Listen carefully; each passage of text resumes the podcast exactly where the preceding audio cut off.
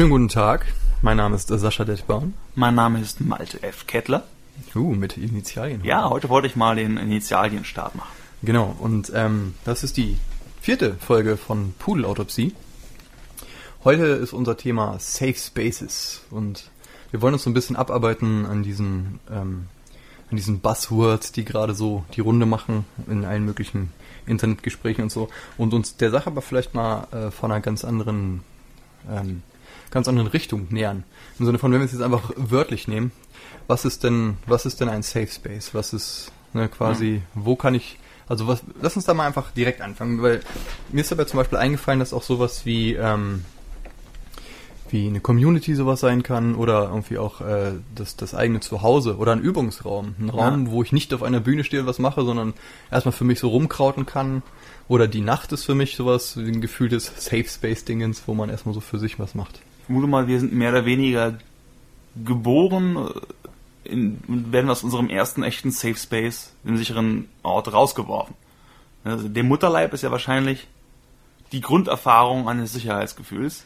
Ja. Danach dann natürlich mütterliche Nähe und so weiter und so fort. Und jede Art von Trennung, wenn man so will, ist ja schon das Verlassen eines Safe Spaces. Genau. Und auch ähm, ab wann, ab wann ist es, äh, empfiehlt es sich, so etwas zu verlassen. Halt. Vielleicht sollte man aber noch sagen, warum das gerade, äh, sag ich mal, eine Debatte ist in manchen Bereichen, also was daran mhm. schwierig gesehen werden kann. Safe Spaces sind, wie ich es zumindest mitbekommen habe, in der Debatte am meisten präsent, wenn es um das geht, was an den amerikanischen Hochschulen so in den letzten zwei, drei, vier Jahren irgendwo teilweise los ist. Unter anderem auch eben das Einrichten von sogenannten Safe Spaces, in dem konkreten Fall als ein Ort, an dem man sich sicher fühlen kann vor Ideen. ja, das ist die bereits eine schärfere Verurteilung, wenn man so will, aber ein ja. sicherer Ort wäre ja quasi ein Ort, wo man sich sicher kein, sein kann, dass niemand reinkommt und einen beleidigt, weil man äh, das falsche Gewicht hat, die falsche Hautfarbe, die mhm. falsche Sprache, wie auch immer. Genau. Also mhm. ein, ein Ort der Sicherheit, wie es ja wirklich buchstäblich übersetzt ist. Genau. Und ähm, dann aber auch so diese, also was ich an diesem Thema so interessant finde, ist, dass sich die Forderung und ähm, quasi das Bedürfnis nach einem Ort, an dem man sicher ist und sich dafür, also quasi sich sicher sein kann, dass nichts Externes kommt und irgendwie an mir rumrüttelt, dass ich das durchaus nachvollziehen kann. Äh, dass äh, aber dann der Punkt, äh, wie weit man diese, diese Zone ausbreitet, halt irgendwie mittlerweile dass ich das halt lächerlich finde, das zu verlangen, dass die ganze Welt plötzlich zum Safe Space wird. Und wenn äh, Leute behaupten, dass wenn sie mit Ideen konfrontiert werden, dass das eine Art von Gewalt darstellt, das hat mich so total getillt, der Gedanke halt irgendwie, dass Ideen Gewalt sein können. Und äh, weil das ist ja halt quasi dieses direkte Einfordern eines puren Bestätigungsmilieus. Also man sollte schon das Recht haben, an einer Debatte nicht teilnehmen zu müssen, wann immer irgendjemand anders der Meinung ist, das muss jetzt aber passieren. Ja gut, klar. Ne, man sollte den Rechner ausmachen dürfen, sollte einen Raum verlassen dürfen und sollte auch sagen, hier kommst du nicht rein, mhm. weil tausend Gründe Privatrecht. Genau, aber dieser mhm. Raum darf halt nicht unbedingt die Uni sein, finde ich. Oder aber dürfen es Räume in der Uni sein?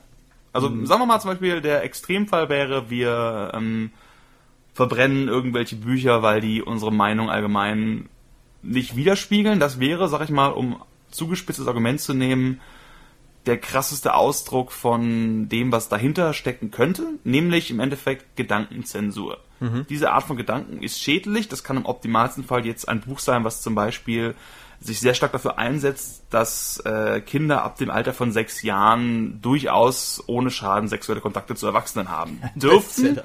Sag ich mal, also ein offensichtliches Beispiel, wo man sagen würde, das ist also auch von der Idee her offensichtlich vollkommen falsch. Das ist definitiv schädlich und niemand sollte auf die Idee kommen, dass es das auf eine andere Weise okay wäre. Sollte man deswegen die Bücher deswegen verbrennen? Keine Ahnung. Äh, das Simple von äh, SPD oder CDU, wer jetzt für die SPD ist, dessen Bücher sollten verbrannt werden, anderes Regime für die CDU ist, was nach heutzutage fast kein Unterschied mehr ist, aber eben das die extremste Ausformung des Ganzen wäre. Also ab wann sind Gedankenverbote beziehungsweise äh, Gedankenverbot ist hier nicht falsch, aber ja, Kommunikationsverbote okay? Das stimmt schon. Wann sind sie es nicht? Also auch Gedankenverbote. Das ist ja genau wie, es gibt ja zum Beispiel, darfst du in Deutschland nicht den Holocaust leugnen. Du darfst nicht sagen, den gibt es nicht oder gab es nicht. Das ist illegal. Da kann man sich schon die Frage stellen, ja, ich meine, es geht jetzt nicht darum, dass ich den Holocaust leugnen will.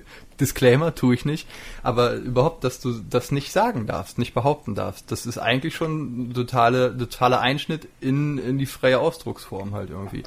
Und ähm, oftmals finde ich, hat das was mit so persönlicher ähm, Ver Verantwortung zu tun. So, ich finde, also mein persönliches vom Bauchgefühl her ist, du, du darfst halt sagen, was du willst. Du musst nur mit den Konsequenzen leben, dass dich Leute vielleicht für einen Idioten halten. Irgendwie. Und natürlich gibt es auch Sachen, die gefährlich sind. Sowas wie ich angenommen, ich sage jetzt, ja, jeder, wir müssen alle Rothaarigen verbrennen, das ist ganz wichtig. So, und äh, plötzlich nimmt das Fahrt auf und so. Und äh, plötzlich stehen ganz viele Leute hinter mir mit Fackeln in der Hand und haben mich zu ihren Führer der anti-rothaarigen Union irgendwie erinnert. so natürlich gibt es halt irgendwie gewisses Gefahrenpotenzial in jeder Art von Gedanken. Und ich glaube, das ist so ein bisschen die Funktion und auch die Pflicht von einer intakten Gesellschaft, da das verkraften zu müssen. Halt genau wie zum Beispiel, äh, ne, weil wenn es ist ähnlich wie diese Idee wie mit Rechten reden und sowas. Sobald du halt eben nicht mehr redest oder so. Wie sage ich das jetzt ein bisschen? Was ich meine, worauf ich hinaus Ich weiß, was du meinst. Dahinter steckt, glaube ich, ganz stark, äh, aber wir, also was dahinter steckt, meiner Meinung nach, ist die Frage, welche Art von Kommunikation eigentlich möglich ist und darf Kommunikation in ihrer Werthaftigkeit, in ihrer Möglichkeit nach den Effekten dieser Kommunikation bewertet werden. Wir sagen, mit Nazis reden. Wenn ich in dem Fall, in dem ich mit dem Nazi rede, dadurch eine Chance habe, irgendwie ihn zu überzeugen, sollte ich da mit ihm reden, beziehungsweise wenn ich davon ausgehe, dass jede Kommunikation mit einem Nazi ihm irgendwie eine Plattform zu geben, die Leute, die keine Nazis sind, eh nicht überzeugt, aber die, die auf der Kippe stehen oder bereits welche sind, vielleicht nur anstachelt. In dem Fall wäre also Kommunikation, auch wenn sie gut gemeint ist, potenziell eher schädlich. Hm. Das wäre also eine Frage, denke ich die Kommunikation aus der Konsequenz her oder denke ich Kommunikation als ein grundlegendes Recht, was über den Konsequenzen stehen sollte? Ich denke, das ist ein starker Hintergrund hinter dieser Diskussion. Ja. Und es geht ja auch darum, äh, es gibt ja nicht nur Kommunikation ja oder nein, es gibt ja hm. immer die, die das, der Ton macht die Musik halt irgendwie. Hm. Ähm, und ich finde, wenn man sagt, äh, mit, das ist schon wieder dieses, dieses, dieses Groupthink-Ding halt irgendwie. Dieses, ja, er ist, äh, er ist ein, äh, er ist das und das, er ist das und das, deswegen kann man mit dem und dem nicht reden. Das ist schon wieder dieses komplette Outgroupen, wenn man den Leuten damit ihre Menschlichkeit nimmt. Und ähm, auf der einen Seite würde ich dann dazu tendieren zu sagen, ja, man muss mit jedem reden, weil jeder ein Wesen ist, was jetzt gerade auf der Welt ist und wir teilen uns das alle und der ganze Guru-Scheiß, den wir neulich hatten, mhm. und wir, dieses ja. ganze Erkenne das große Bla in jedem und so. Auf der anderen Seite kenne ich auch Leute, die totale Vollidioten sind, mit denen sich das einfach nicht lohnt zu reden. Und dann zu sagen, okay, ich, wie stecke ich denn aber meinen Realitätsfilter? Möchte ich, äh, weil man kommt auch ganz schnell in diese äh, in diese leicht nihilistische Sicht, dass man dann plötzlich alle für Idioten hält, weil es ist auch viel leichter so zu leben mhm. und gar nicht mehr kommuniziert und sich dann einigelt und das ist dann für mich diese non-kommunikative verhärtete, kalzifizierte Haltung, die ich in so vielen von diesen Bewegungen sehe, dass einfach Kommunikation fast also wenn, wenn Kommunikation nicht mehr möglich ist, finde ich, ist Gesellschaft nicht mehr möglich. Das ist richtig, aber man könnte auch sagen, dass Kommunikation nur dann möglich ist, wenn sie wesentlich stärker kontrolliert wird, als wir uns eigentlich eingestehen. Ja, aber von wem? Die Frage ist ganz stark, wie schädlich kann Kommunikation sein? Hm. Und als was würden wir eine Beleidigung einstufen? Ist eine Beleidigung etwas, was wir als potenziell schädlich und als Verbrechen ansehen würden? Hm. Oder ist es etwas, was gesagt wird, ne? Sticks and stones may break my bones, but words can never hurt me. Also prinzipiell sind Worte vielleicht doof, aber nie schlimm. Was natürlich auch in der heutigen Internetwelt so ein bisschen mit Trollen und so weiter durchaus vergleichbar ist. Und ich merke, dass ich dann immer wieder doch sagen muss, dass wir implizit, glaube ich, Kommunikation, damit sie funktionieren kann, wesentlich stärker bereits beschneiden, als die, sag ich mal, fundamentalistischen Befürworter der freien Rede es eigentlich zugestehen, würde ich mal behaupten, weil es gibt so viele oft nur unausgesprochen trotzdem vorhandene Regeln für Kommunikation, die in sich bereits logischerweise Verbote tragen. Klar, aber das kann man auch einfach Kultur nennen oder Gesellschaft. Im Sinne von, es gibt Sachen, die sind gewachsen und äh, es hat doch was mit Konsequenzen zu tun. Louis C.K. Ja. hat dieses tolle Bit. Bei aller, allem, was gerade auf ihn einprasselt, mir egal, ich finde seine Sachen trotzdem klasse. ähm, hat dieses tolle Bit, äh, wo er halt erzählt, wie er im Auto irgendwie äh, Leute anflucht, diese Piece of Shit, bla bla bla und so total äh, durchdreht und äh, danach ist er halt in so einem Aufzug und irgendjemand drückt den falschen Knopf und äh, dann hat er so die Idee, ich würde mich jetzt nie zu ihm rüberlehnen und ihm, ihm direkt ins Gesicht sagen, du Stück Scheiße oder so, was man halt im Auto machen würde. Ja. Und äh, weil einfach diese Art von direkter, direktem Feedback ist. Und das meine ich mit, äh, ich glaube, da, da sind so viel die Tücken dieser modernen Kommunikation, dass das immer dieser Grabenkrieg ist, dass man SMS, äh, das ist ich, Social Media, Posts, Tweets, was auch immer, dass da immer ein ganz großer Teil von Kommunikation eben nicht mitkommuniziert wird. Weil wenn, angenommen, Leuten, mit denen man sich im Internet nicht verstanden hätte, man trifft sich, man sitzt ja. sich gegenüber, das wird eine viel zivilere, viel zivilerer Diskurs sein, weil einfach schon die Gefahr besteht, dass ich einen in die Fresse kriege, wenn ich ein total aufdringliches Arschloch bin. Ja. Zu Recht. Was nicht heißt, dass es richtig ist, Leuten ins Maul zu hauen. Aber eben einfach so, dass man dieses, weißt du, dieses Abchecken von ähm, Konsens. Was ist ein Konsens und was haben wir als Gesellschaft für Werte? Was hat sich herauskristallisiert als äh, machbar? Zum Beispiel, auch natürlich habe ich manchmal Bock, irgendwie mich auf den Tisch zu stellen und einfach loszuschreien irgendwo. So dieses, ah, weil mich irgendwas überfordert, aber ich genervt bin oder so.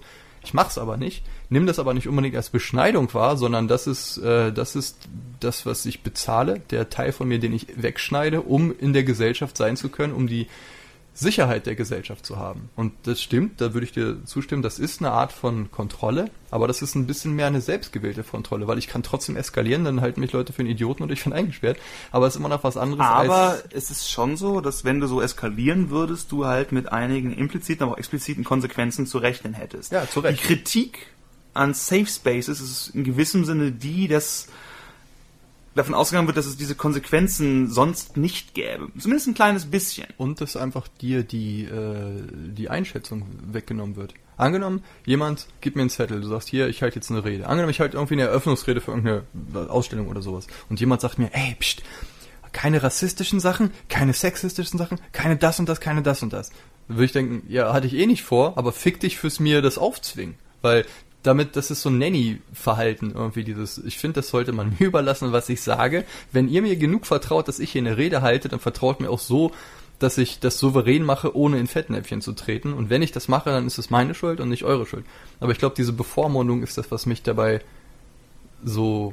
Was ist, wenn der Inhalt dieser Rede vollkommen akzeptiert von vielen Leuten wäre, willkommen zu unserer Kunstausstellung, ne? wir wissen Bescheid, erstmal, äh, alle Rothaarigen sind, heute sind irgendwie die Rothaarigen, also ähm, alle Rothaarigen haben keine Seele. Ich meine, das wissen wir, das müssen wir nicht extra erwähnen und dann geht es weiter. Ein großer Teil des Publikums würde sagen, klar, es ist richtig, natürlich haben Rothaarige keine Seele, ist ja auch nicht böse gemeint, es ist ja einfach so, ne? Vollkommen klar.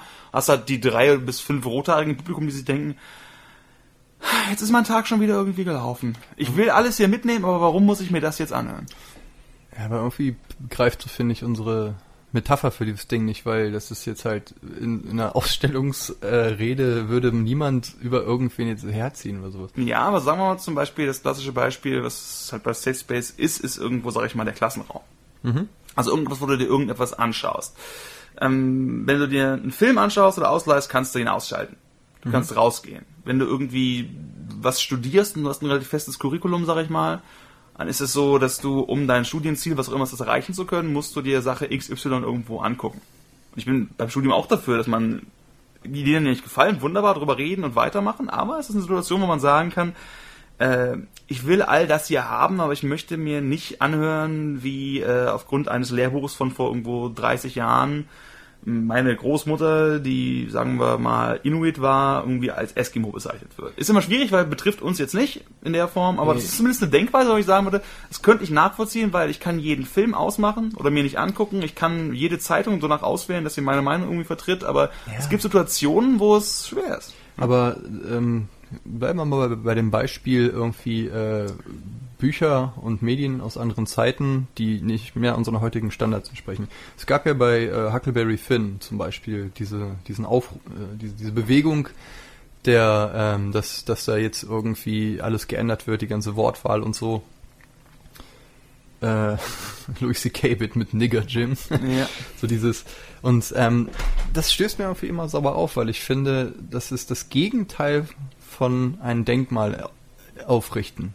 Das ist äh, rückwirkende Zensur, weil das das nimmt äh, für mich ich fange mal von vorne für mich sind Teile immer ihr Produkt äh, ein Produkt ihrer Zeit. Ob Musikproduktion ein 80er Jahre Lied hört sich an wie ein 80er Jahre Lied mhm. irgendwie so.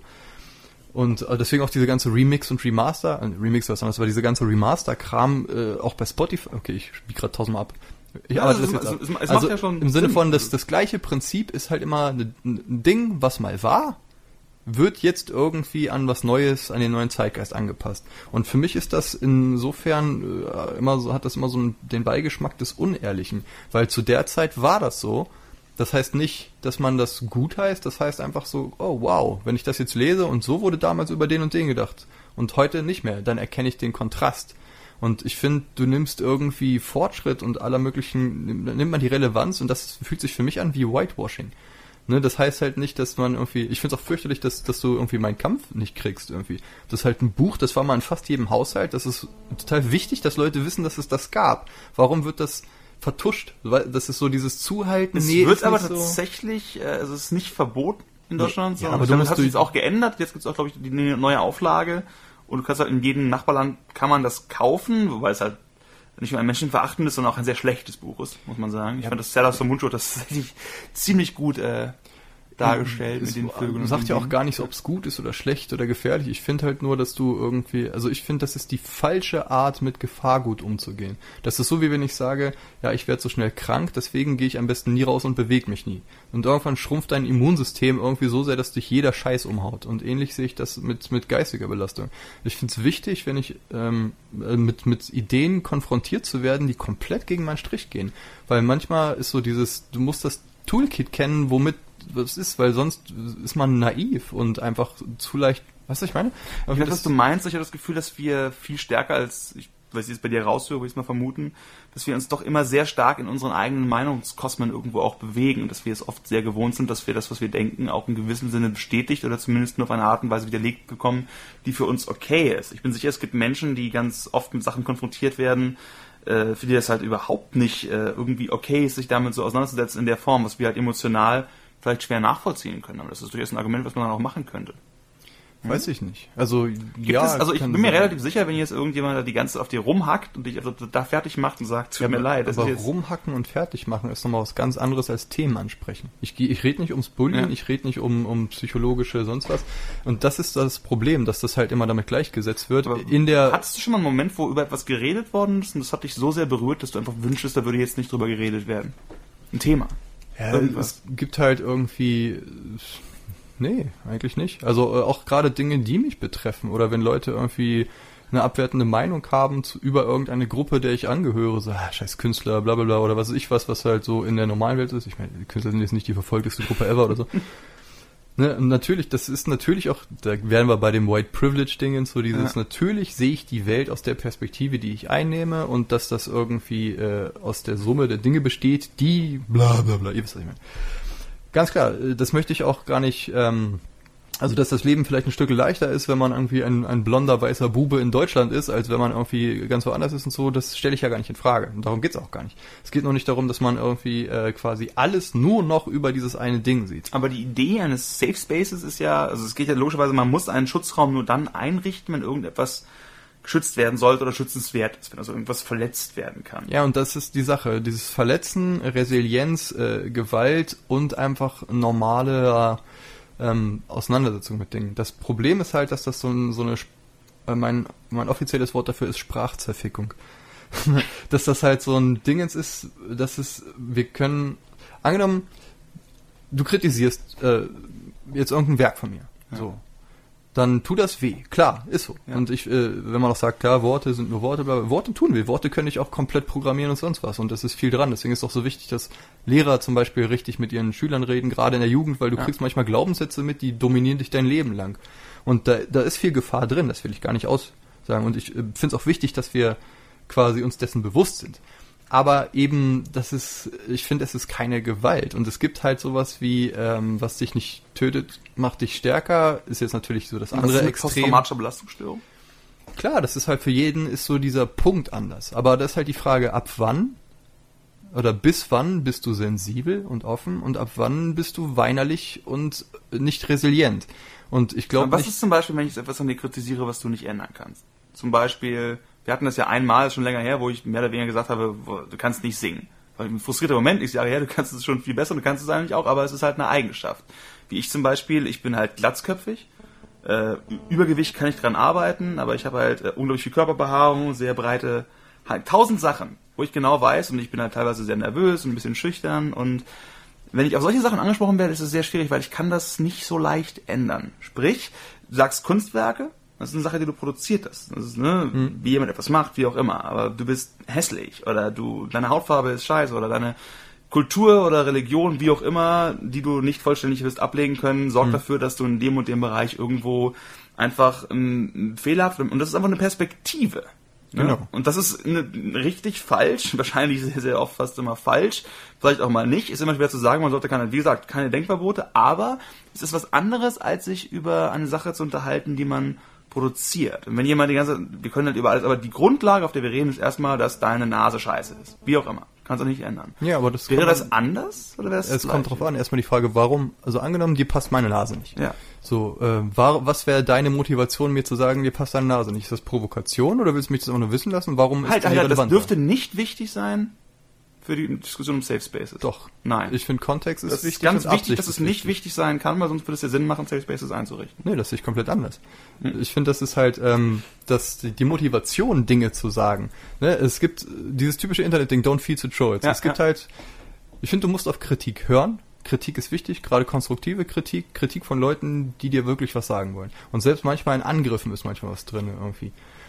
Auf der einen Seite. Dann gibt's aber auch Sachen, die sind einfach nur destruktiv. Da wollen Leute ja. einfach nur auf die Kacke hauen. Genau. Und das muss ich mir nicht anhören. Das, da brauche ich aber kein Safe Space, dann gebe ich mich aber nicht mit den Leuten ab, die so sind. Und äh, zum Beispiel, ähm, wie gesagt, ähm, angenommen, ich sage jetzt, ja, du hast haarige Hände. Dann sagst du, hm. ja. Punkt, weil da, da gibt's da, da gibt's nichts zu diskutieren. Das ist halt ja Tatsache, ja okay. Ja, die gefallen mir nicht. Ja, okay. Aber du bist scheiße, weil du haarige Hände hast. Ja, aber dann bin ich ein Arschloch dann musst du das nicht anhören. Warum soll ich sagen, hier du bist scheiße, weil du haarige Hände hast? Das ist ja. einfach nicht, das ist, ist nicht hieb- und stichfest. Das ist ein Nullsatz. Das ist, ja. ja. mir gefällt das nicht. Dann kannst du sagen, okay, dir gefällt das nicht. Und dann, was, was ist, wenn du nicht weggehen kannst? Ja, dann haben wir einen Konflikt. Dann musst du mich verhauen. ah, ich verstehe. Also. Nein, weißt du, ich meine. Dann ist das Gesetz des Stärkeren die Antwort. Nein, nicht das Gesetz des Stärkeren. Aber was hätte ich da, also, es geht darum, was hätte ich davon? Warum sollte ich das mhm. sagen? Und angenommen, ich würde es immer sagen, dann wäre ich der Arsch und ich müsste dann gesellschaftlich halt irgendwie, mhm. angenommen, wir sind in irgendeiner Gruppe und ich sag die ganze Zeit, haha, Malte hat doofe Hände, dann müsste die Gruppe befinden, hier, Sascha ist gerade ein Spasti, lass den, lass mal den irgendwie äh, ausschließen. Ja, was ist, wenn du lauter bist und größer und stärker und irgendwo gemeiner und im Endeffekt ist leicht, das wäre mich auszuschließen. Oder ich mich ausgeschlossen fühle, einfach weggehe und Angst habe, irgendwas zu sagen. Wäre ja, das dann meine eigene Schuld, weil ich das nicht lösen kann? Nö, das, also, das, das ist dieses Bully-Ding. Es gibt natürlich auch der falschen Zeit an falschen Ort, aber dann probierst du halt mit Leuten rumzuhängen, die scheiße sind.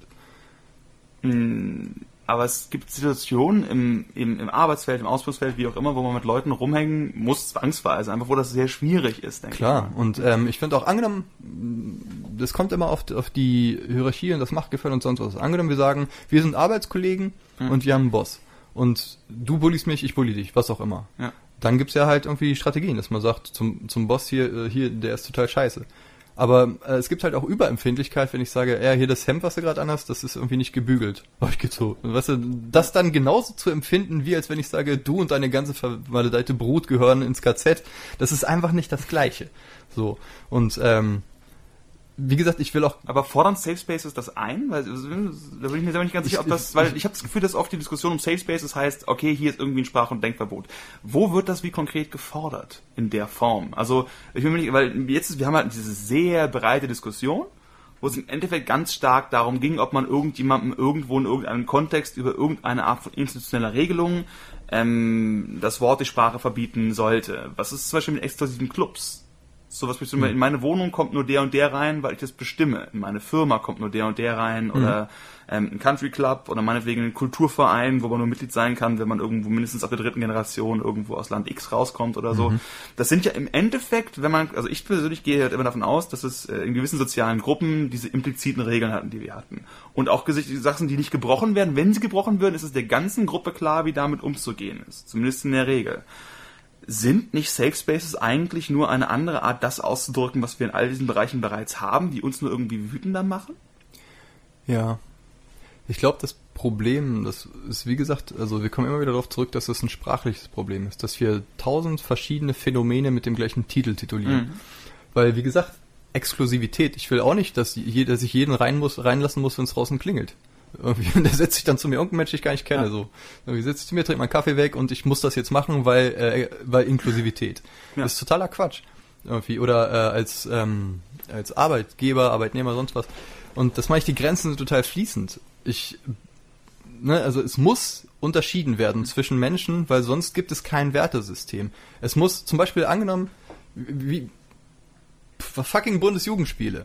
Ja. Jemand kann weiter springen als ich, dann soll der die Urkunde kriegen und nicht ich, weil er ist besser in dem Ding. Ob das fair ist oder gerecht, steht auch gar nicht zur Debatte, weil das Leben Aber ist nicht wäre das bei Safe Spaces dann nicht immer auch das Argument von, äh, da will ich nicht hin, dann gehst du halt dahin, wo kein Safe Space ist, wenn du da auch nicht teilnehmen möchtest? Wäre das nicht auch eine vollkommen entspannte Lösung für alle beteiligten Parteien? Klar. Wenn du sagst, hier sind irgendwie diese zehn Regeln. Sagen wir mal zum Beispiel, du hast ein Haus und die Regeln ist, du darfst nur dieses Haus, wenn du diese zehn Gebote irgendwie befolgst. Mhm. Und wenn du sie nicht befolgst, dann äh, wenn du halt nicht in meiner Jurisdiktion bist, dann darfst du in ein anderes Haus gehen.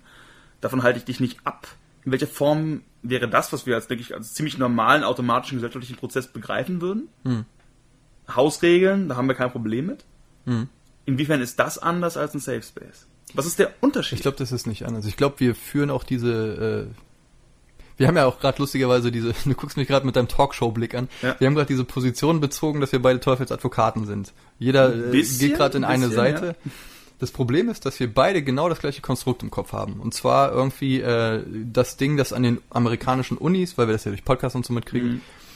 äh, halt diese Safe Space Geschichte gefordert werden. So und äh, dadurch vertrete ich mit diesem Bild im Kopf eine gewisse Schärfe, weil ich finde, dass das nicht geht.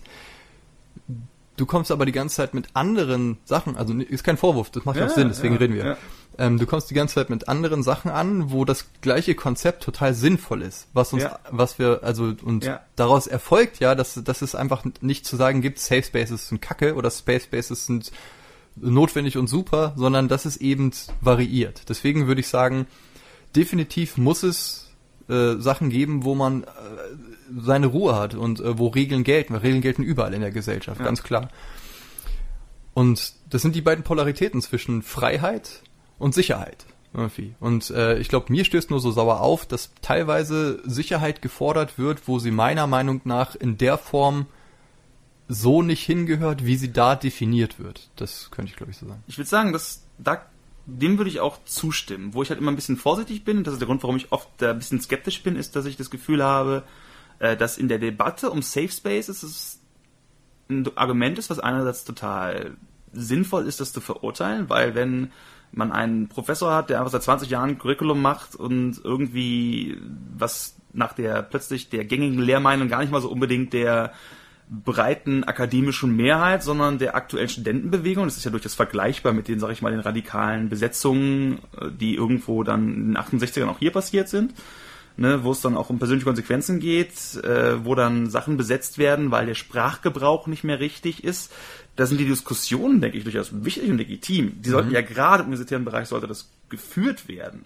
Aber wenn dann eben diese Art von Debattenkultur als Machtinstrument missbraucht wird, um eben sich selbst wieder quasi als Bully aufzuführen, mhm. dann ist das ein großer Haufen Mist. Ich denke, da sind wir uns sehr einig. Das ist relativ leicht zu sagen. Aber die andere Richtung ist eben, dass auf diesen Zug in gewissem Sinne auch aufgesprungen wird und dass diese große Wut dahinter verwendet wird, um sehr, sehr breit gegen ein wesentlich weiteres Feld von äh, das amerikanische Wort wäre wahrscheinlich progressive irgendwie, ne? also sprich sehr, wir wollen Dinge kontrollieren und wir wollen etwas entwickeln, weil wir glauben, dass es sehr viel äh, Ungerechtigkeit auf der Welt gibt, auch in der Sprache, was wichtig ist. Ist das wichtig oder nicht? Das ist eine sehr wichtige Grundsatzfrage tatsächlich, inwiefern ja. Sprache das beeinflusst. Das ist, das steckt da ganz viel hinter.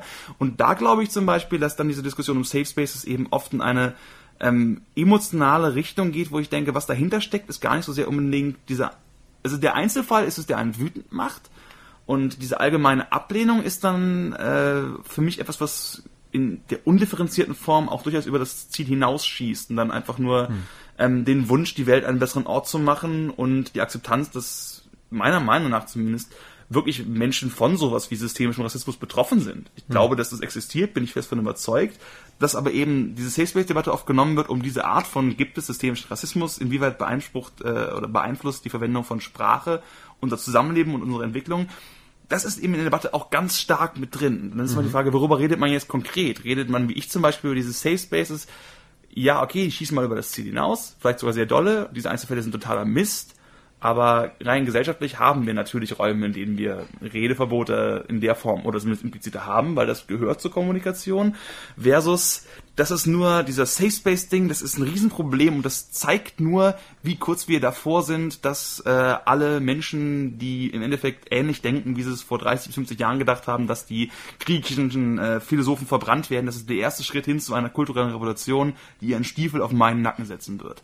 Das ist so ein bisschen das Debattenspektrum, wo wir uns, finde ich, interessant drin befinden. Deswegen genau. ist es immer sehr schwer, worüber reden wir Eben. genau. Das äh, ist halt äh, quasi, kann man zusammenfassen unter dem Wort der Radikalisierung oh. aller Parteien. Es gibt halt kaum noch eine Nuance, noch, noch eine Mitte und sowas wie ein Konsens. Und meiner Meinung nach entsteht sowas auch äh, eigentlich, wenn äh, Konsens entsteht, wenn, wenn extreme Pole, die nicht komplett extrem sind, miteinander reden und sagen so, dies, ja, okay, sehe ich ein, nee, das sehe ich nicht so, ein Diskurs muss stattfinden. Und ähm, dadurch, je extremer das zugespitzt wird und äh, nur noch irgendwie mit, mit Gaströten und alles immer niedergebrüllt und bla, das ist total bescheuert halt irgendwie auf, auf allen Seiten. Und das dann äh, was daran wirklich, also da, da, da würde ich dir auch zustimmen, was wirklich gefährlich ist, ist halt irgendwie sich durch so eine emotionale Trotzreaktion dann aufs andere Extrem zu stellen. Und die Gefahr ist definitiv da. Äh, definitiv da da sehe ich zum Beispiel auch viel diese Trump-Wählerei, so in den Staaten halt irgendwie, dass halt, du kannst nur so und so oft Sachen vorgeworfen kriegen, die nichts mit dir zu tun haben. Ah, Rassist, ah, Rassist, ah, Rassist, dass du irgendwann denkst, weißt du was, fick dich. Und dann machst du was, was du vorher nicht gemacht hättest. So irgendwie. Und das ist dieses Crying Wolf-Ding. Aber, äh, ne, also das, das hat Gefahren an allen Ecken. Und deswegen ist es schwer, deswegen fand ich es auch gut, dass diese Folge nach der Guru-Folge kommt. Mhm. Weil die Guru-Folge war ja quasi das zu gucken, okay, mal den ganzen Irrsinn draußen lassen, was kann ich denn bei mir machen? Selbstoptimierung ja. und äh, wie kann ich nicht in diesen Malströmen untergehen? Und ich finde es auch schwer, ähm, gerade die Medien sind ja so konzipiert, dass du eine emotionale Reaktion hast. Clickbait, der ganze Scheiß und so. Ich mal gehört, dass der gesamte Medienkosmos gerade in den USA, aber auch bei uns mit den 24 Stunden Nachrichtensendern und ganz vielen Infos, ist auf so extreme Events wie 9-11 im Endeffekt ausgerichtet. Ja, das ist Dafür ist das dafür. gemacht, wenn aber der Alltag ist so, ja, es ist schwierig, es sind überall Krisen auf der Welt, aber für uns ist eigentlich mehr oder weniger 9 to 5 alles funktioniert. Mhm. Das funktioniert von der Art, wie Nachrichten sich verkaufen, müssen sie ja auch, um irgendwie existieren zu können. So funktioniert das nicht. Es ja, muss, muss also irgendwie Panik und Stress geben und die ganze Welt ist, und eigentlich könnten wir uns alle, ne, weil Opa ist Rassist.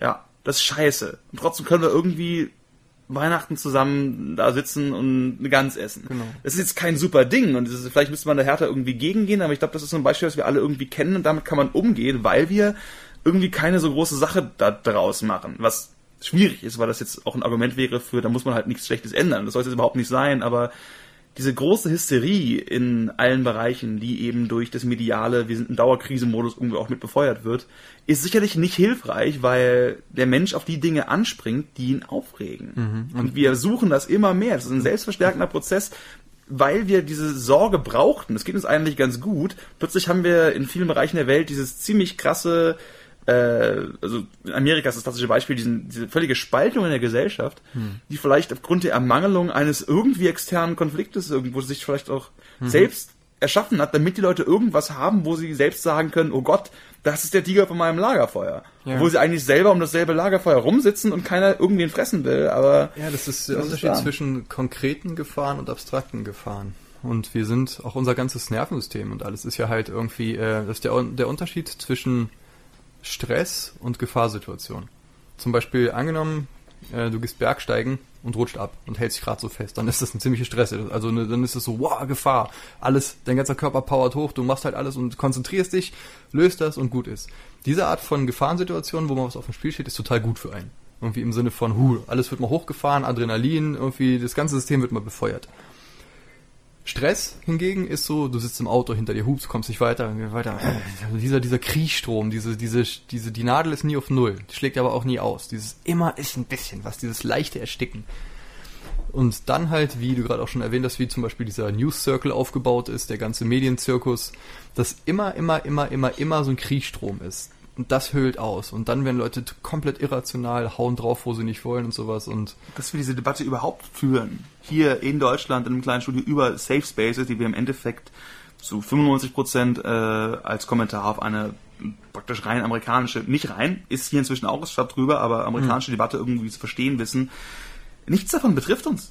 Die hat nichts, dich noch weniger. Ich bin an der Uni noch, hm. bald auch nicht mehr. Du bist es schon länger nicht mehr. Hm. In den meisten Bereichen gibt's nichts, was davon uns irgendwie betrifft und trotzdem ist dieser Aufreger da. Wir müssen darüber reden, weil es irgendwie stresst. Das heißt, ja. dass in großen Bereichen ist diese ganze Besprechen der Thematik und diese Aufregung darüber, es ist super spannend. Ich finde das Thema wahnsinnig wichtig als grundlegendes Thema und als könnte das hierher kommen. Aber durch diese Debatte wird das eigentlich nur noch mehr befeuert. Wir müssten diese Debatte nicht führen als etwas, was uns irgendwie beeinträchtigt, sondern dass wir es so führen, zeigt nur, wie sehr wir von dieser Suche nach irgendwo ja. Aufregung beeinflusst sind. Ja, ja, wir beschwören den Geist. Total, wir beschwören den Geist, den wir eigentlich in der Flasche halten wollen, dadurch kommt er raus. Das, das ist eine Sorge, die man oft haben sollte. Das Lustige ist, als ich mir das Thema überlegt habe, habe ich gedacht, okay, äh, wir hangeln uns ja so ein bisschen an diesen Buzzwords lang, die gerade so äh, sind aber es ist ja voll interessant, das dann aus einer anderen Perspektive zu sind, beleuchten. Wir haben wir keine sind, andere Perspektive direkt ohne ja, Umschweifen. Wir hatten zwei rein. Sachen Mutterleib, aber der eigentliche Grund ist ja, okay, lass uns komplett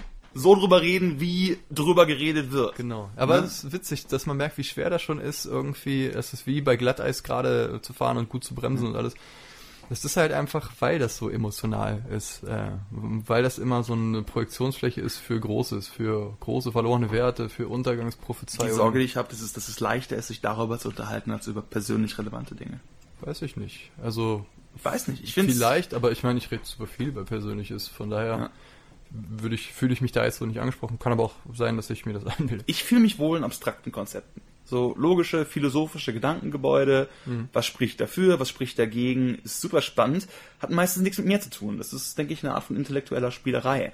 Sowas wie, welche Art von Job ist der richtige für mich? Sowas wie Beziehungsleben, Freundschaften, wahnsinnig schwierig, viel mhm. konkreter unendlich viel schwieriger für mich, da irgendwie zu einem Punkt zu kommen. Klar, keine Bücher darüber. Safe Spaces, ja oder nein, auch wenn ich also keine wirklich klare Antwort habe, ist äh, ein Feld, was einen viel mehr aufregt, aber in gewisser Weise wesentlich gefahrloser ist. Also in gewisser Weise nur, aber ich denke ich manchmal darüber nach. Ist das, ist diese Art der Debatte eine Debatte, die einen von einem selbst wegführt?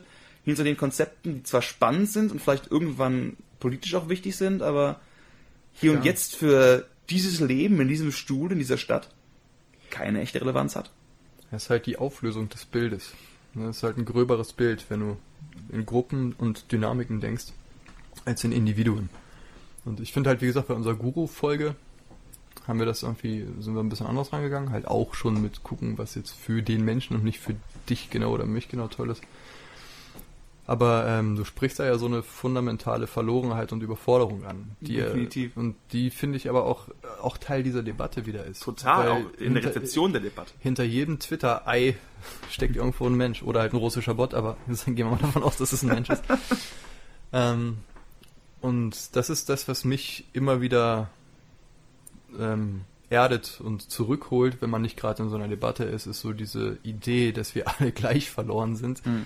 Und egal wie irgendwer irgendwo in der Welt was erzählt, was mich wütend macht oder was ich nicht verstehen kann oder wo ich denke, Alter, kann man nur bla, mhm.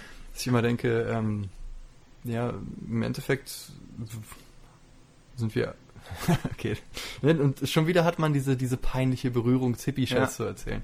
Aber warum hat man da so eine Angst davor, für was zu stehen? Warum ist es so leicht, sich hinter Ideologien und Worten und Gruppen zu stellen und so schwer zu sagen, hier, ich habe gerade die und die Empfindung und das ist was, ist keine Abwertung, sondern eine Hoffnung. Es ist bei dem Thema finde ich das sehr spannend, wie die Frage ist, äh, wie leicht oder schwer ist es, zu was zu stehen, weil mhm. ich merke, dass es also gerade bei das Thema, wie ich vorhin gesagt habe, ist es so, dass diese Safe Space Debatte wird äh, zumindest an den Rändern auch von Leuten geführt, mit denen ich eigentlich überhaupt nichts zu tun haben möchte. Hm. Aber ich finde, dass das durchaus relevant ist, einfach weil, wenn man nicht aufpasst, ist das andere Spektrum, nämlich eben, sag ich mal, dieses, wir müssen alles unterdrücken, was sprachlich nicht irgendwo meinem jetzigen gerade gedachten Kosmos aufgrund von zwei französischen Theoretikern, die ich mal gelesen habe, entspricht.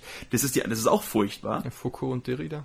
Genau, die ich beide sich total toll finde, auf meine Weise, aber wo ich halt nicht glaube, dass irgendeine Art von Sprechverbot da groß Sinn macht, dass man da rausziehen sollte. Mhm. Aber ähm, es ist dann so, dass ich dann schon denke, okay, ich habe jetzt einen Podcast darüber, klar. Mir ist es wichtig, mich von diesem rechten Spektrum definitiv abzugrenzen. Klar. Aber trotzdem möchte ich diese Debatte führen. Das ist dann interessant, wo ich dann im Kopf drin habe, okay, wie kommt das jetzt rüber? Wenn ich darüber rede, ne, Safe hm. Spaces mhm. und so weiter, muss ich mir jetzt Sorgen machen von irgendjemandem, nicht, nicht, nicht von irgendwie der Welt, aber sagen wir mal, eine Person denkt, boah, cool, du bist doch bestimmt auch voll der Meinung, dass die AfD voll geil ist. Klingt jetzt wie ein merkwürdiger Vergleich, aber dieses ganze weil das passt ja auch als Thema ähm, Political Correctness und Gedankenverbot und sowas in der Richtung, hm. ist ein Thema, was in der Art der emotionalen Besetzung auch eben eher von, sagen wir mal, der AfD aufgegriffen wird und merkwürdigerweise Sarah Wagenknecht und Oskar Lafontaine von der Linkspartei, anderes Spektrum, äh, als von vielen anderen Leuten. Das heißt, mhm. sich darüber zu unterhalten, heißt bereits, sich in einen Gesprächskosmos zu begeben, in dem die Ränder davon der Meinung sein könnten, aha, okay, das ist ja andere Meinung, als ich gedacht habe. Nicht wegen dem, was ich sage, weil die vielleicht nämlich gar nicht zuhören. Ne? Dieses typische YouTube-Kommentar, der nichts mit dem, was gesagt wird im Video zu tun hat, sondern nur wegen der Überschrift, mhm. hindert mich halt nicht. Ich finde es ganz im Gegenteil wichtig, trotzdem ja. was zu sehen. Also auch für die Debatte. Ich finde es wichtig zu sagen, nein, ich will darüber reden und ich will auch über die Themen reden, die schwierig sind. Das ist ja die Idee von Pudelautopsie. Das ist auch ne? genau die Idee, die, ja. gegen, die, die Gegendefinition eines Safe Spaces, ja. finde ich gerade. Ist genau das, was, was ich so darunter verstehe. Ich habe ein bisschen Angst, dass das falsch rüberkommt, Eben. aber ich finde es wichtig, darüber zu reden. Das sind ja auch alles heiße Eisen. Und äh, ich meine, es ist ja auch nicht so, dass wir jetzt irgendwie 400 äh, Jahre alte Leute mit langen weißen Bärten sind, die jedes Buch gelesen haben und total die Welt durch durchschauen. Das, und auch immer zu wissen, das können wir gar nicht sein. Aber ich finde es trotzdem legitim, äh, sich mit Themen auseinanderzusetzen und manchmal auch zu merken, okay, da habe ich vielleicht Quatsch erzählt oder da habe ich jetzt vielleicht gar nicht so ein tiefes Wissen, wie ich dachte. Und dann bestenfalls selber zu realisieren, hm, okay, da müsste ich nochmal weiter, weiter tiefer einsteigen oder so. Zum Beispiel habe ich Derrida und Foucault nie gelesen. Ich kenne nur Zusammenfassungen, mhm. ist aber auf meiner Amazon-Liste. Aber auch sowas, wenn zum Beispiel irgendwie Peterson, den ich jetzt halt interessant finde, wenn der halt die ganze Zeit gegen die wettert, heißt das trotzdem nicht, dass ich die nicht lesen will. Das heißt, nee, gerade deshalb will ich die lesen, aber nicht mit dem, ach, gucken, was wir für einen Quatsch erzählen, sondern nee, ich höre mir das an.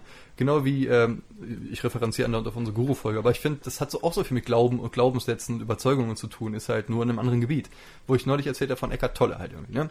was ich daran so gut finde und interessant. Jetzt habe ich das Buch, ich bin fast durch. Auf den letzten paar Seiten kommen noch so ein paar Sachen, wo ich denke, wow, habe ich im letzten, habe ich im letzten Podcast tatsächlich gesagt, ich finde den richtig geil, wo ich sagen würde, okay, davon würde ich mich distanzieren. Also Blätter, Blätter. Ah, das ist Frieden, Ego und der Holocaust, was genau, das? Und rothaarige vergasen. Genau. What?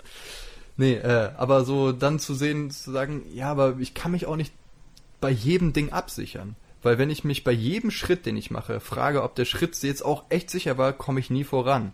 Und das ist ein bisschen diese Lähmung, die man, finde ich, hat durch dieses mediale Ding und durch diese Schere im Kopf, durch dieses Doppeldenken, ist halt wirklich diese Zögerlichkeit nimmt zu. Und das, finde ich, ist ein großer Verlust. Ich meine, ich will jetzt auch nicht komplett unreflektiert einfach auf irgendwas losstiefeln und sagen, das ist meine Meinung und so ist es. Weil dann bist du ganz schnell in irgendwelchen Kneipen halt mit irgendwelchen Dackelfattis irgendwie. No Diss Against Duckle Fatties. Aber du weißt, was ich meine. Ne, so ganz schnell auf so einem Stammtischniveau. Und das will ich natürlich auch nicht sein. Ich will aber eben auch nicht der übertrieben reflektierte Typ sein, der sich nicht mehr traut, irgendwas zu denken, weil er denkt, es könnte falsch sein. Und irgendwo dazwischen ist halt dieser Punkt, den ich vielleicht für mich gern hätte. Das heißt auch nicht, dass der Punkt immer an, dem gleichen, an der gleichen Stelle ist. Weil manchmal ist es, gebe ich auch recht, total wichtig, äh, auf sein Umfeld ähm, einzugehen. Und wenn ich genau weiß, okay, hier sind jetzt irgendwie drei, vier Leute, die halt traumatische Erlebnisse hatten, dann reiße ich jetzt persönlich keine Witze darüber. Mhm. Auch wenn ich der Meinung bin, fundamental das Recht zu haben, Witze über sowas zu reißen, sagt mir mein Takt und meine Menschen, mein Gefühl für Menschen würde das nicht zu tun. Sagen wir mal zum Beispiel, du liegst irgendwie im Krankenbett und irgendwer macht die ganze Zeit Witze über deine Krankheit. Wenn du jetzt aufstehen könntest, um dem Person irgendwie eine reinzuhauen, wäre das cool, weil du aber, weil du gerade schwach bist und zu krank da rumliegst und das ist schwierig. Weil genau. wenn du weißt, das ist vielleicht eine Bewältigungsstrategie, aber es gibt auch Krankheiten, wo Leute plötzlich sagen, du bist irgendwie eklig und mit dir nichts mehr zu tun haben wollen. Und dann mhm. anders Sachen, das ist schwierig. Das ist einfach persönlich sehr schwierig, wenn man sich ausgeliefert und hilflos fühlt. Ich habe einfach die Erfahrung gemacht. Mhm. Äh, ein anderer, also für mich das konkreteste Beispiel, wo ich mir einen Safe Space gewünscht hätte. Kleines Ding, aber es zum Beispiel, als meine Mutter an Krebs gestorben ist, war es so ein paar Monate später, nicht wirklich viel später, war ich mit meinem Vater und meinem Bruder im Kino. Irgend so ein deutscher Film, wir wollten uns irgendwie ablenken und die, wir haben gar nicht drauf geachtet. Und es ging natürlich um den Typen, der an Krebs stirbt. Mhm ich habe das Kino verlassen. Ich war froh, dass ich das konnte, mhm. aber ich verlasse nie ein Kino, selbst wenn der Film scheiße ist. Mhm. Weil ich rede, wenn ich den Film trotzdem angucke und ich konnte das einfach nicht. Mhm. Und da wäre ich froh gewesen, wenn sowas wie hier, es geht um Krebs, Vorsicht. hätten vielleicht auch gar nicht gesehen, aber einfach nur, weil ich mich damit nicht auseinandersetzen wollte. Hm. Und das, das war so ein Ding von, ich bin froh, dass ich rausgehen kann. Stell dir vor, du könntest da nicht rausgehen. Irgendjemand würde, hätte sich über mich lustig gemacht in dem Moment, weil ich von Trauer und Verwirrung irgendwo betroffen war. Fast niemand tut das, aber ein bisschen ist schon die Sorge, dass, ne, ist schon die Sorge, jemand könnte sich darüber lustig machen, dass ich einfach mit dem Thema dieses Films emotional überhaupt nicht umgehen konnte. Ja. Das ist schwierig. Ein anderes Argument total gegen Safe Spaces ist, ist dass äh, eben diese Resilienz irgendwie nur dann aufgebaut werden kann, wenn man sich dem stellt. Wie bekämpft man eine Phobie? Indem, man sich, damit auseinandersetzt. Genau. Aber wann ist der Punkt erreicht, wo aus trauere und ich bin angegriffen und ich sollte das Recht haben, mich zurückzuziehen, mhm. zu ich weiche den Dingen aus und es beeinflusst mein Leben negativ. Genau. Wer kann das wann beeinflussen? Man selbst? Du kannst deinen mal ganz ja, persönlichen mal nein, Zeitpunkt, andere? also du weißt auf jeden Fall, glaube ich, für dich selber, wenn es zu früh ist, dass du merkst, boah, nee, das schneidet so tief, ich will diesen Film jetzt nicht sehen. Das finde ich total legitim, du hast das Recht rauszugehen. Was ich falsch finden würde, wäre dem Kino zu verbieten, diesen Film zu zeigen. Ja das ist dieses, das wäre die Schere. Weil so ist es halt, dass du sagst, okay, äh, Wäre es aber okay, einen Saal im Kino einzurichten, wo du genau weißt, wenn du da reingehst, wirst du keinen Film über Krebs sehen? Du weißt das aber wie, wie viele kleine Saale willst du, oder Säle, wie auch immer die Mehrzahl, Räume möchtest du einrichten? Kinos haben zehn Für Säle. wie viel, äh, ne, das ist unser kein AIDS-Raum, das ist unser kein Krebsraum, das ist unser No-Rape-Raum das ist halt irgendwie, dann äh, mach wenigstens die Recherche, guck vorher ins Kinoprogramm, guck dir an, worum es in dem Film geht und geh hin. Da würde ich sagen, die Gesellschaft ist keine Pufferzone für, für, für dein Trauma. Die muss aber auch nicht den Finger reinbohren. Weißt du, was ich meine? Ja. Ich, äh, und ähm, würde ich mir wünschen, dass die Welt sensibler wäre, hundertprozentig. Kann ich, ist das realistisch, die Welt dazu zu zwingen, so zu werden? Das halte ich halt aber was ist mit, das eine ist sensibler werden, das andere wäre kein Arschloch zu sein. Kann man jemand dazu zwingen, kein Arschloch zu sein? Ich befürchte nicht.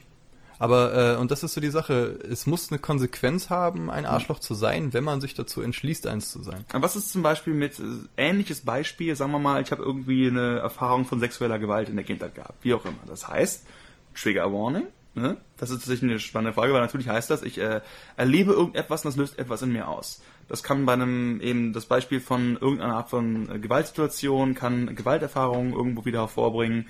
Äh, der Soldat, der aus dem Krieg kommt, der die Feuerwerkskörper hört, der sich dann irgendwo im Keller versteckt und damit umgehen kann. In welchem Ausmaß sollte man dann sagen, hier, pass auf, hier gibt's Feuerwerkskörper? Oder in welchem Ausmaß sollte man sagen, hier, pass auf, hier gibt's irgendwo irgendeine Art von Szene, die äh, Erfahrung XY oft in mir hervorholen kann. Äh, wenn man das ranschreibt, ist es schlimm und dann hast du die Wahl reinzugehen. Oder ist es wichtig, dass man gezwungen wird, sich sowas anzuschauen, zum Beispiel eben einen Film, der im Klassenraum gezeigt wird, sowas in der Richtung, dass was man hier mhm. rausholen kann. Man kann ja Dinge auch abstrakter behandeln. Das ist durchaus in einer extremen Debatte bereits das, was man als eine Art von Safe Space bezeichnen könnte. Wo ich aber verstehen kann, wo jemand sagt, ich will mir dieses, weil wenn du selbst sagst, niemand außer mir selbst sollte entscheiden, wann ich mir dieses emotionale Trauma geben möchte oder wann ich bereit bin, darüber hinauszukommen. Hm. Jeder Mensch braucht Phasen des Schutzes. Jeder Mensch sollte eben auch Momente haben, wo er sich damit auseinandersetzt. Ja. Aber die Frage, wann man das tut, wenn man davon ausgehen sollte, dass die, man selbst das nur entscheiden kann, wann der Moment da ist, dass er kommen sollte, ist in den meisten Fällen, denke ich, wichtig. Weil irgendwo, auch da kann man sich psychologisch drüber streiten, aber wenn es diesen Moment gibt, wo man sagen würde, ja, du solltest selbst entscheiden können, ob du dich dem aussetzen möchtest oder nicht, dann sind wir im Bereich Trigger Warning und auch eben Bereichen, wo man weiß, dass es da nicht ist und vielleicht auch der Freiheit, dass es da und dann nicht kommt. Mhm. Und das geht dann dagegen. Aber dann kann ich sagen, nee, da verstehe ich, dass jemand sagt, nee, jetzt nicht und ich würde gerne wissen, ob es so ist. Ja, sich verweigern. Ich, ich glaube, das ist ein bisschen auch wieder so das Problem, was mich triggert, das Wort Trigger Warning und ich habe sofort so ein Augenverdrehen. Aber wenn es dann einfach heißt, sagen wir mal, dein Vater wurde irgendwie äh, mit dass ich in, in den Kopf geschossen und du möchtest keinen 40-jährigen Mann sehen, der irgendwo in der Art hingerichtet wird. Du willst, ne, du willst darüber hinwegkommen, mhm. aber du, du würdest einfach gerne diese Freiheit haben und dann reagierst du über, bist sauer, dass es dann da war, weil du einfach nur dir, ich weiß nicht, genau. einen Film über einen Rubik's Cube anschauen wolltest. Ich, klar, also ich find's, ähm, so sehr und so oft ich schon das Wort Trigger Warning in irgendwelchen Witzen und sonst was benutzt habe und das eigentlich als wahrscheinlich sehe ich als das als Symbol, aber generell finde ich das darauf hinzuweisen, wie so ein Tag zum Beispiel, es gibt ja auch dieses NSFW, ne, Not, ja. Not Safe for Work oder sowas, das stört ja keinen. Es kommt, glaube ich, darauf an, wie sehr das in den Fokus gerückt ist und wie dolle das eingeklagt wird und ob man jetzt jedes Buch, was hier geschrieben wurde, nochmal neu taggt und alles macht und dieses, diese generelle Anspruchshaltung dahinter. Dass man den Leuten entgegenkommt, ähnlich wie diesen Pronoun-Geschichte. Das ist immer so dieses, vieles wäre total legitim in der Art und Weise, wie aber damit umgewirkt, umgegangen wird. Halt, dass es nicht sofort mit der Pistole auf der Brust ist. Im Sinne von, ah, bleiben wir mal bei dem, bei dem Krebskino, mhm. wenn das okay ist. Das ja, klar. Ich hab's ja hochgebracht. ähm, dann, ähm, ich finde es wäre okay vom Kino oder wenn irgendwo in, in, in, in dem Programmheft oder Annoncen, wo auch immer das drinstehen gab würde. Das wahrscheinlich sogar. Das war wahrscheinlich ein Punkt auch der eigenen Nachlässigkeit. Genau. Ich meine, der ist dir dann natürlich zu verzeihen, wenn man gerade mhm. emotional ja. verwirrt ist, aber so. Aber dann, wenn man weiß, es gebe diese Info und es muss nicht groß irgendwie äh, vorher eingeblendet sein, Achtung Krebs oder so. Ähm, äh, das ist so ein gegenseitiges Entgegenkommen, finde ich. Halt irgendwie so eine gewisse Sensibilisierung für Leute, die was haben und äh, natürlich alles, was man selber nicht hat, ist schwer, sich da reinzudenken. Deswegen ist es total okay, finde ich, äh, zu, zu akzeptieren, dass die Welt, dass jeder die anders Welt sieht, äh, dass jeder die Welt anders sieht, so rum. Und das Resilienz, finde ich, sollten wir uns als Spezies als großes Ziel auf die Flagge schreiben, jeder, weil das das ist, was im Endeffekt die Welt leichter macht. Und äh, wir sollten halt gucken, was sagt, was sind die Erkenntnisse der unserer aufgeschriebenen Geschichte, wie erreicht man Resilienz und wie macht man das aber einfühlsam. Das ist wieder der, das, das, das Reden halt, ne? weil zum Beispiel, zum Beispiel jetzt irgendwie mit, mit Phobien und so, weil, ähm, also ich, ich kenne das halt in so, äh, mit, mit so Depressionen und solchen Geschichten, dass das halt nichts bringt, wenn man, äh, also quasi, mir jetzt in der Therapie und sowas geholfen, tatsächlich dann irgendwie, wenn ich merke, ah, ich ziehe mich immer zurück und nehme an nichts mehr teil und so, wenn ich ein bisschen dazu gezwungen werde, an Dingen teilzunehmen, damit das langsam, aber sicher sich einschleift. Weil wenn ich dann mir und meiner Dingens, meinem Gefühl überlassen bin, wenn ich meinen Emotionen komplett glaube, igle ich mich komplett ein und mache mit niemandem irgendwas. Irgendwie. Und das ist dann nicht gut, so. Und äh, das meine ich mit halt, dass, dass irgendwie, wenn Leute dieses emotionale Trauma haben und sagen, nee, ich will das jetzt noch nicht, ist okay, aber irgendwann sollten sie. Und es ist jetzt nicht unbedingt an der Gesellschaft zu entscheiden, hier, Ding Dong, du musst jetzt so, lassen das. Aber es ist halt schwer, da einen Punkt zu setzen, der sagt, der zählt jetzt und das ist richtig. Das Problem bei Gesetzen ist halt, Gesetze sind ein Punkt, der genau sagt, hier so und so ist es und das gilt für alle. Ne, das ist äh, schwer, da jetzt irgendwie äh, was Vernünftiges hinzukriegen. Und ich glaube, da fängt die Verantwortung wieder beim Individuum an. Dass man, dass sich jeder, jetzt wieder Hippie-Sprech, Sascha, tut mir leid, jeder so ein bisschen überlegen sollte, bin ich gerade ein Arschloch oder nicht? Vertrete ich gerade irgendwie äh, Werte, für die ich wichtig finde, das einzustehen, aber was, was mache ich damit? Tue ich gerade irgendwem weh? Will ich vielleicht gerade wem weh tun, weil ich emotional bin und denke, ich muss mal irgendwie auf die Kacke hauen? Ist das gut von mir? Ist das nicht gut von mir? Also diese stetige sein eigenes Handeln wieder hm. hinterfragen. Und das ist halt total schwer, weil natürlich gerade in der Debatte, wenn du siehst, es öffnet sich irgendwo so eine kleine Lücke in der, in der Abwehr und du weißt, Aha, du könntest jetzt halt, was halt. versinken. Oder? Lücke in der Abwehr. Was für eine Art von Debatte ist das dann?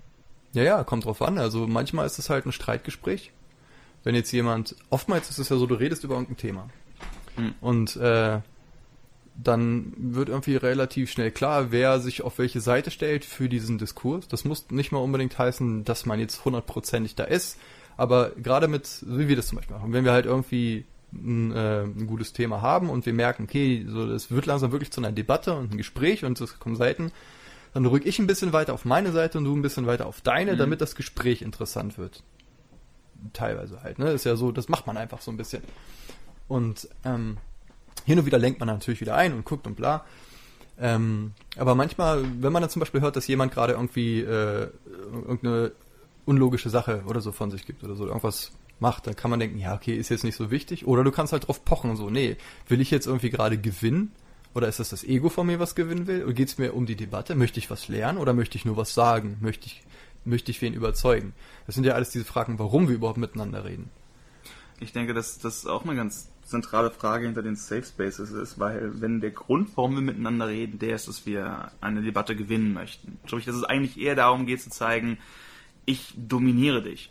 Klassisches Affenverhalten, aber mit Worten ausgedrückt eher. Mhm. Dann ist es vollkommen okay zu sagen, mich mit dir zu unterhalten macht keinen Sinn, weil es geht nicht darum, du wirst dich von meinen Argumenten nicht überzeugen lassen, weil du gewinnen willst. Du kannst nur verlieren, wenn meine Argumente angehen würdest. Das heißt, es ging nie darum, dass unsere Argumente besser oder schlechter sind, sondern es geht darum, die Lücke in der Rüstung irgendwo zu finden und darauf einzuhämmern. Hm. Aber ja? das, das, kann ja auch äh, die Rüstung, wenn man dieses Bild jetzt mal nimmt, das kann auch das Argument sein. Manchmal sind Argumente aber nicht so gut, wie sie sich am Anfang angefühlt haben. Und es kommt halt immer darauf an, ob wir überhaupt um wieder mal dieses Gespräch als Beispiel zu nehmen, ich würde behaupten, wir sind beide ähm, bereit, einen Konsens zu finden ja. und wollen, deswegen heißt das ja Pudelautopsie, wir wollen ja an den Kern. Und der Kern umschließt halt nicht nur eine Seite, sondern alle möglichen Seiten. Und äh, deswegen machen wir den Podcast. Es geht darum, eine Sache aus verschiedenen Ecken zu beleuchten. Zum Beispiel ist deine Krebskino-Geschichte hat für mich den Trigger Warning Tag gerade anders besetzt, dass ich jetzt kurz anders darüber nachgedacht habe, wie ich ja. vorher nicht darüber dachte. Ist total gut, aber ich muss das ja auch zulassen, damit ja. das passieren kann. Äh, und ähm, ich meine, wir sind Homies, die einen Podcast machen, wir müssen uns nicht groß überzeugen oder wir haben jetzt keine, keine Fronten so. Danach trinken wir einen Kaffee und pimmeln ein bisschen rum, so muss es sein. Genau. Ob wir das Wort rumpimmeln erklären müssen? Nein, sollten wir einfach stehen lassen. Manche Sachen sind süße kleine Geheimnisse. Naja, auf jeden Fall, ähm, Ne, aber wie gesagt, wir sind Homies. Wenn wir jetzt aber irgendwie sowas haben wie, wie, wie Debatten, wo Leute quasi unter so Romeo und Julia mäßig die Borger und wie auch immer die anderen heißen, die verfeindeten Familien sind, dann ist das was anderes, weil dann so schnell in dieser in dieser Rolle. Was ist, wenn du in einem größeren Kontext bist? Der Klassiker wäre zum Beispiel der, der Klassenclown. Das heißt, du hast eine Gruppe von 30, 40, 50 Leuten, wie auch immer. Und in den Debatten geht es jetzt weniger darum, dass du und die Person, mit der du redest, irgendwo jetzt zu einem bestimmten Ergebnis kommst, sondern es geht, wenn auch nur implizit, aber ich glaube, dass dieses implizite Gruppenverhalten äh, aus der menschlichen Diskussion in ganz vielen Bereichen überhaupt nicht wegzudenken ist, darum sich vor der Gruppe und den Personen zu präsentieren. Und hier kann tatsächlich lauter sein, mehr reden und egal wie viele Argumente der andere, wenn dein Argument, aber das eine Argument, was zieht, ist, dass deine Nase doof ist oder du halt rote Haare hast und entsprechend irgendwo das Schafott verdient hättest, mhm. wenn das entsprechend zieht, gewinnst du damit die Debatte.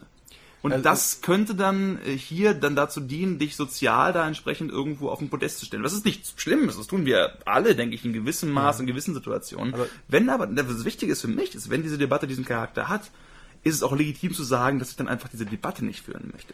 Ja und nein. Also quasi. Weil, wann, wann bestimmst du das? Äh, also, äh, eben. Also erstmal ist dann die Frage, wie gewinnt man eine Debatte? Wer sagt, wer gewonnen hat? Das Publikum? Äh, TED-Umfrage oder halt, ne, was heißt das überhaupt? So, angenommen, wir sind nur zu zweit. Wer sagt, wir haben die Debatte gewonnen? Ist das ein G Gefühl vom, vom Raum oder ha, ich habe jetzt gewonnen? Und äh, klar sehe ich genauso, es gibt Leute, die sind einfach, die haben Humor, sind, sind äh, gute Rhetoriker quasi, haben aber eigentlich keine Argumente. Und äh, viele Leute lassen sich dadurch blenden und denken, boah, der hat's ihm jetzt aber gezeigt. Mhm. Oh, und pornt, alter ja. Noob. So, und das ist auch viel diese Kultur im Netz halt irgendwie, diese Fail-Geschichte und ja. sowas.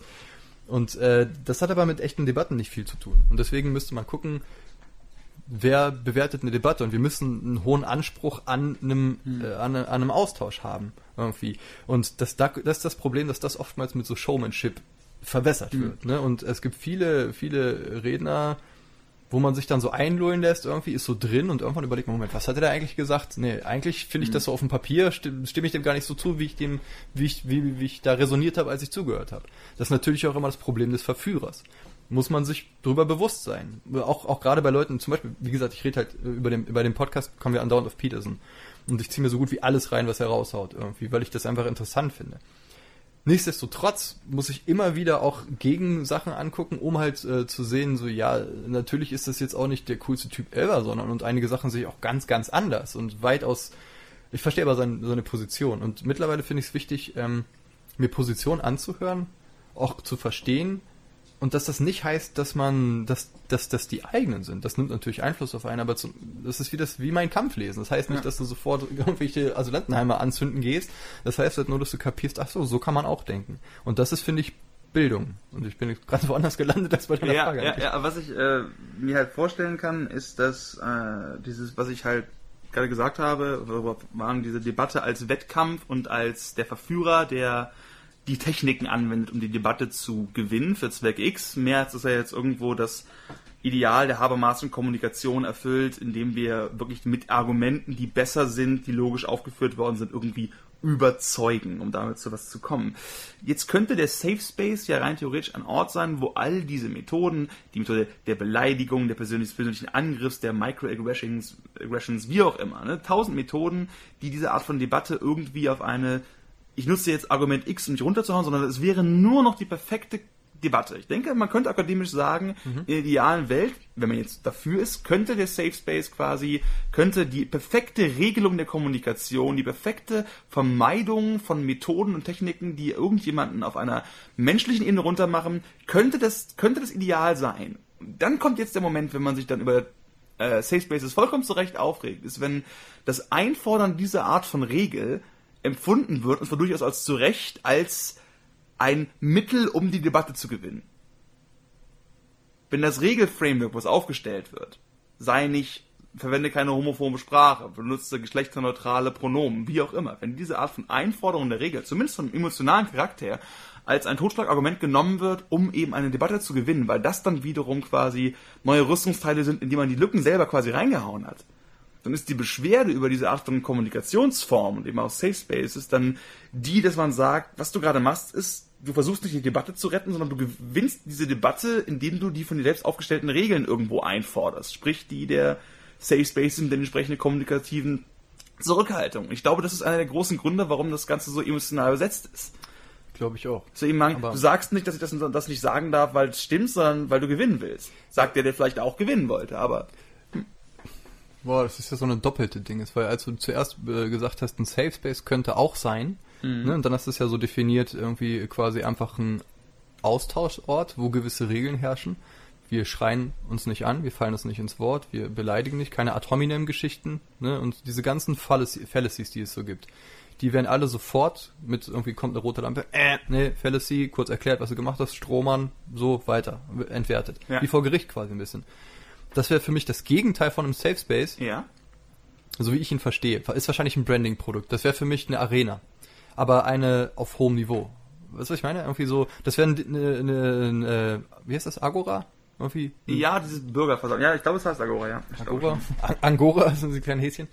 In Togas? Nein. Ähm, mhm. Ähm, auf jeden Fall, das, das, das wäre wär total wünschenswert. Also Hasen und Togas wären wünschenswert. Niedlich und halt so dieses Ding von wegen hier, wir haben hier eine Debatte, das sollten Talkshows, Talkshow klingt so nach Privatfernsehen, aber halt irgendwie irgendein Format, wo Leute, die was zu sagen haben, zu gewissen Dingen sich zusammensetzen und erzählen und dann ein, äh, so gut es geht, einen Moderator drin zu haben, der halt äh, weder, also der neutral ist, was natürlich alles nicht gehen kann, aber halt so der, das Vorhaben. Wo aber nach harten Regeln geguckt wird und wo halt einfach solche Sachen wie auch Humor, eine Regel, äh, eine Rede muss Humor haben, sonst hörst du nicht zu. Ein bisschen was muss da immer drin sein und das ist auch okay. Aber dann zu kontrollieren und da dann zu sagen, okay, du, du ziehst jetzt nur Witze, hier, was Trump halt macht, Hillary, Hillary, sonst was. Ja. Trump ist halt manchmal witzig. Das, das eine der wenigen Sachen, die er halt kann, ist halt manchmal. Er war halt mal ein Wrestler, ab und zu ist er Entertainer. Er war Kannst kein Wrestler, er hat beim Wrestling mitgemacht, aber er ja. ist in der WWE Hall of Fame. Das zählt für mich als, als irgendwie ein Wrestler. Wir können auch ganz, ganz lange Podcast über Wrestling machen. Ruf ich Kloke noch an. Geh mal los.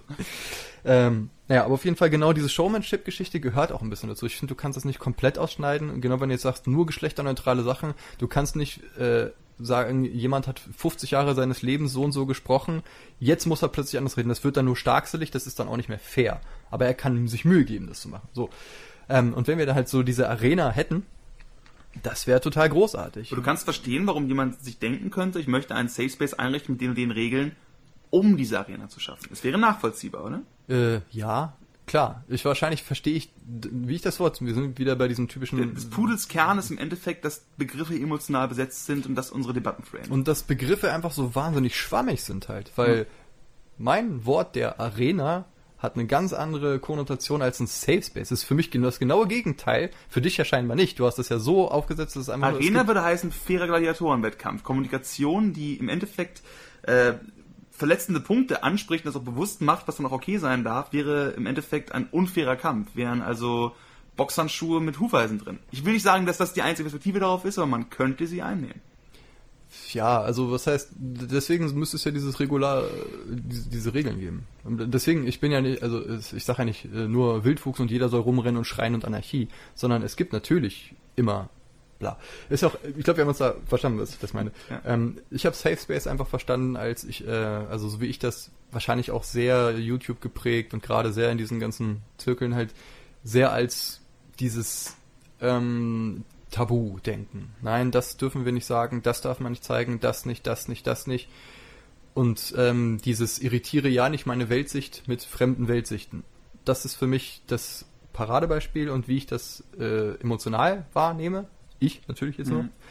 Und äh, woher die Schärfe der, des Diskurses dagegen besteht, weil ich es halt wichtig finde, mich mhm. mit Sachen zu konfrontieren, die mir vielleicht nicht ganz passen oder irgendwie ähm, ne, halt irgendwie, ich finde das wichtig für Wachstum, weil das ist das Gegenteil. In so einer sterilen Welt kann nichts miteinander irgendwie genauso sein. würde ich als jemand argumentieren, der jetzt für ein Safe Space ist, dass Leute, die gegen Safe Spaces sind, einfach nur wollen, dass ihre Kreise nicht gestört werden, indem sie die bestehenden Regeln nicht ändern, weil sie nicht bereit sind, sich mit neuen Debatten auseinanderzusetzen. Das heißt, wir haben jetzt schön beide Pole abgehakt ja. und müssten jetzt zum lustigen eine Stunde, fünf Minuten oh Gott, wir sind schon so weit. Modus.